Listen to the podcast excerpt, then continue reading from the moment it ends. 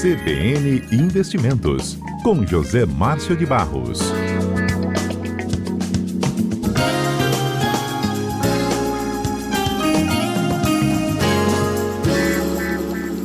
José Márcio de Barros conosco ao vivo. Boa tarde, José Márcio.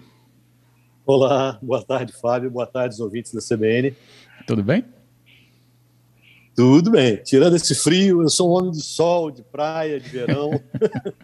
Da corrida, da bike. Frio, é difícil. É, de bike, tempo. De corrida, mas realmente isso fica prejudicado nessa época de frio. Por enquanto a gente nem chegou à chuva, né? Mas eu sou mais do sol, eu prefiro mais o sol. As pessoas reclamam, não gostam, mas ainda prefiro. Isso aí, a gente vai ficar de olho nessa previsão também já para o fim de semana.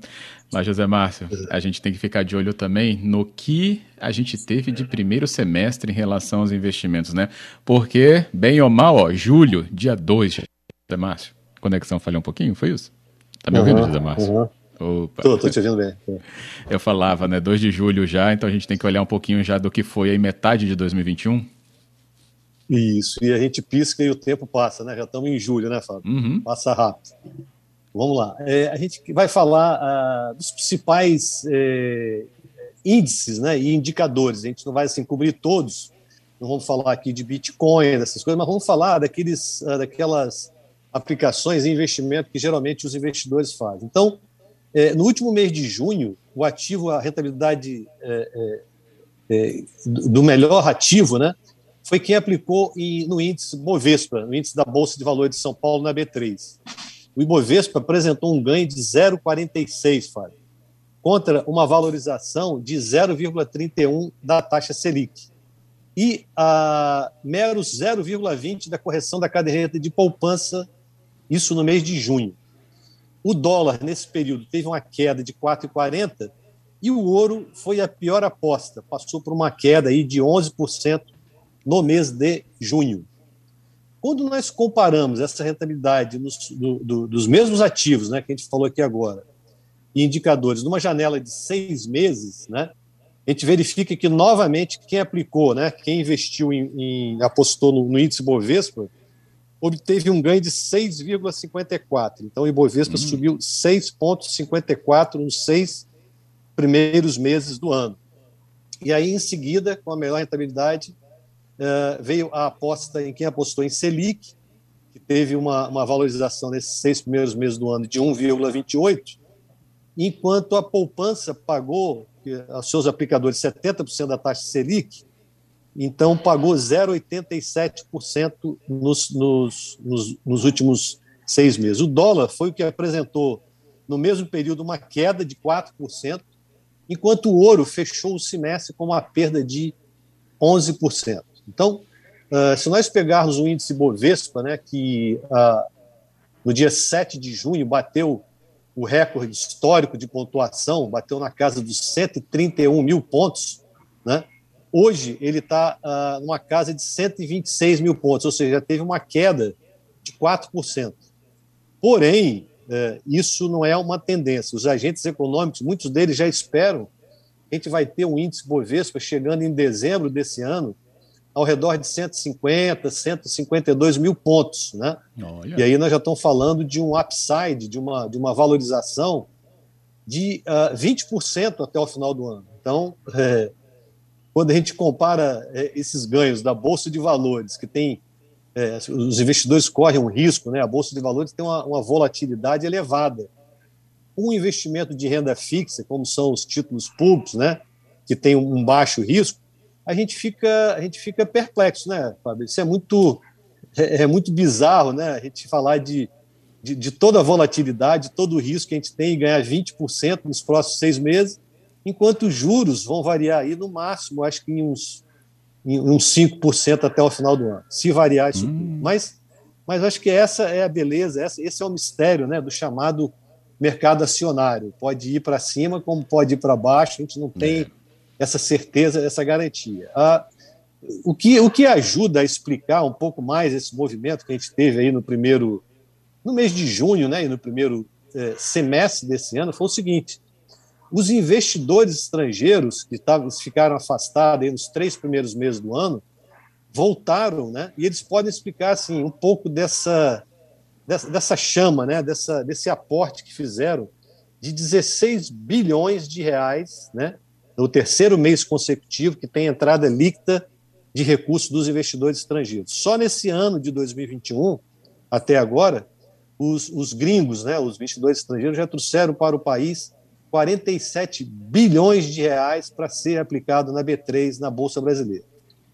E aí, os investidores, pessoas físicas, que acabaram sendo fiel da balança, né, quando a gente começou a ter taxa de juros muito baixa, todo mundo começou a fazer uma pequena aposta em Bolsa de Valores. Então, as pessoas físicas retiraram, foi até, a gente não sabe se é por medo ou se for para realizar lucro, que as pessoas retiraram da Bolsa agora no mês de junho 3,3 bilhões de reais. Mas, de qualquer forma, no ano de 2021, ainda há um saldo líquido aplicado em Bolsa aí perto de 6 bilhões de reais pelos investidores, pessoas físicas. Um outro grande player do mercado, que são os investidores institucionais, aí nós estamos falando de seguradoras, de fundos de pensão, eles retiraram 13 bilhões nesse mês de junho da Bolsa, ou seja, realizaram o lucro, né? Já estavam com o lucro gordo, aproveitaram para sair. Mas no ano de 2021, eles ainda têm um saldo acumulado, aplicado, positivo, de quase 50 bilhões de reais aplicado nas bolsas de valores. Então, o risco, Fábio, essa volatilidade toda que a gente mencionou acima, ela tende a se elevar, ela tende a piorar cada vez à medida que a gente for se aproximando aí das eleições de 2022. E aí isso é que a gente falou acima, né, que faz do mercado acionário ser esse mistério, né, que a gente está vivendo, é que essa aposta, essa gangorra toda é que faz que os investidores procurem as bolsas de valores para fazer suas apostas. E porque também a renda fixa não tem dado um retorno e uma rentabilidade que os investidores esperam. Então, as pessoas acabam apostando e se, como é que se diz, arriscando mais as suas aplicações, seus investimentos em Bolsa de Valores. Uhum. Tem uma pergunta boa aqui da nossa ouvinte, a Ana, e ela fala sobre essa perspectiva de investimento, José Márcio, que a gente teve muito impacto, né, no primeiro semestre ainda, né, como você lembrou, pandemia, né, e ainda esse movimento aí dos investidores. E ela fala, né, a gente toma uma decisão, né, no começo do ano, por exemplo, visando, por exemplo, fundos multimercados, né, para ter uma certa segurança, mas ainda assim está ligado a essa movimentação. E também fundos de dólar. E depois o cenário vai ficando muito mais estável, ela lembra que é o momento de se rever ou o período de 6 meses é muito curto para isso?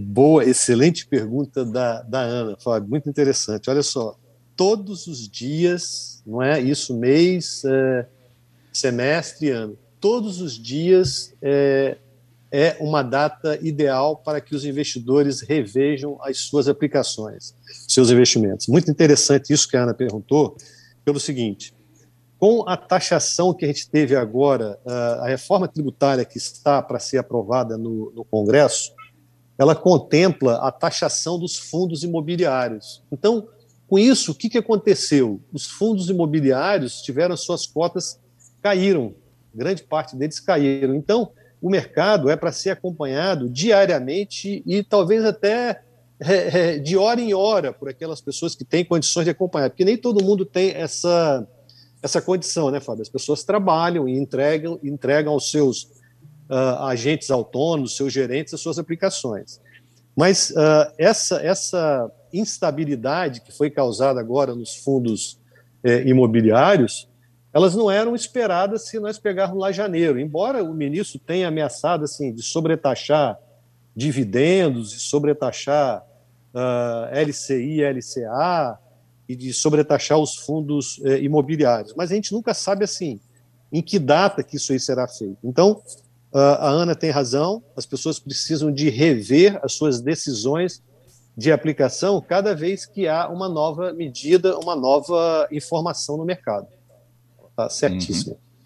Uhum. Ótimo. Você não deve, o que a gente chama no mercado, você não deve morrer abraçado a um investimento porque você acha lindo e você gostou dele. Você deve rever porque o que você está ali é para maximizar o seu ganho, a sua rentabilidade.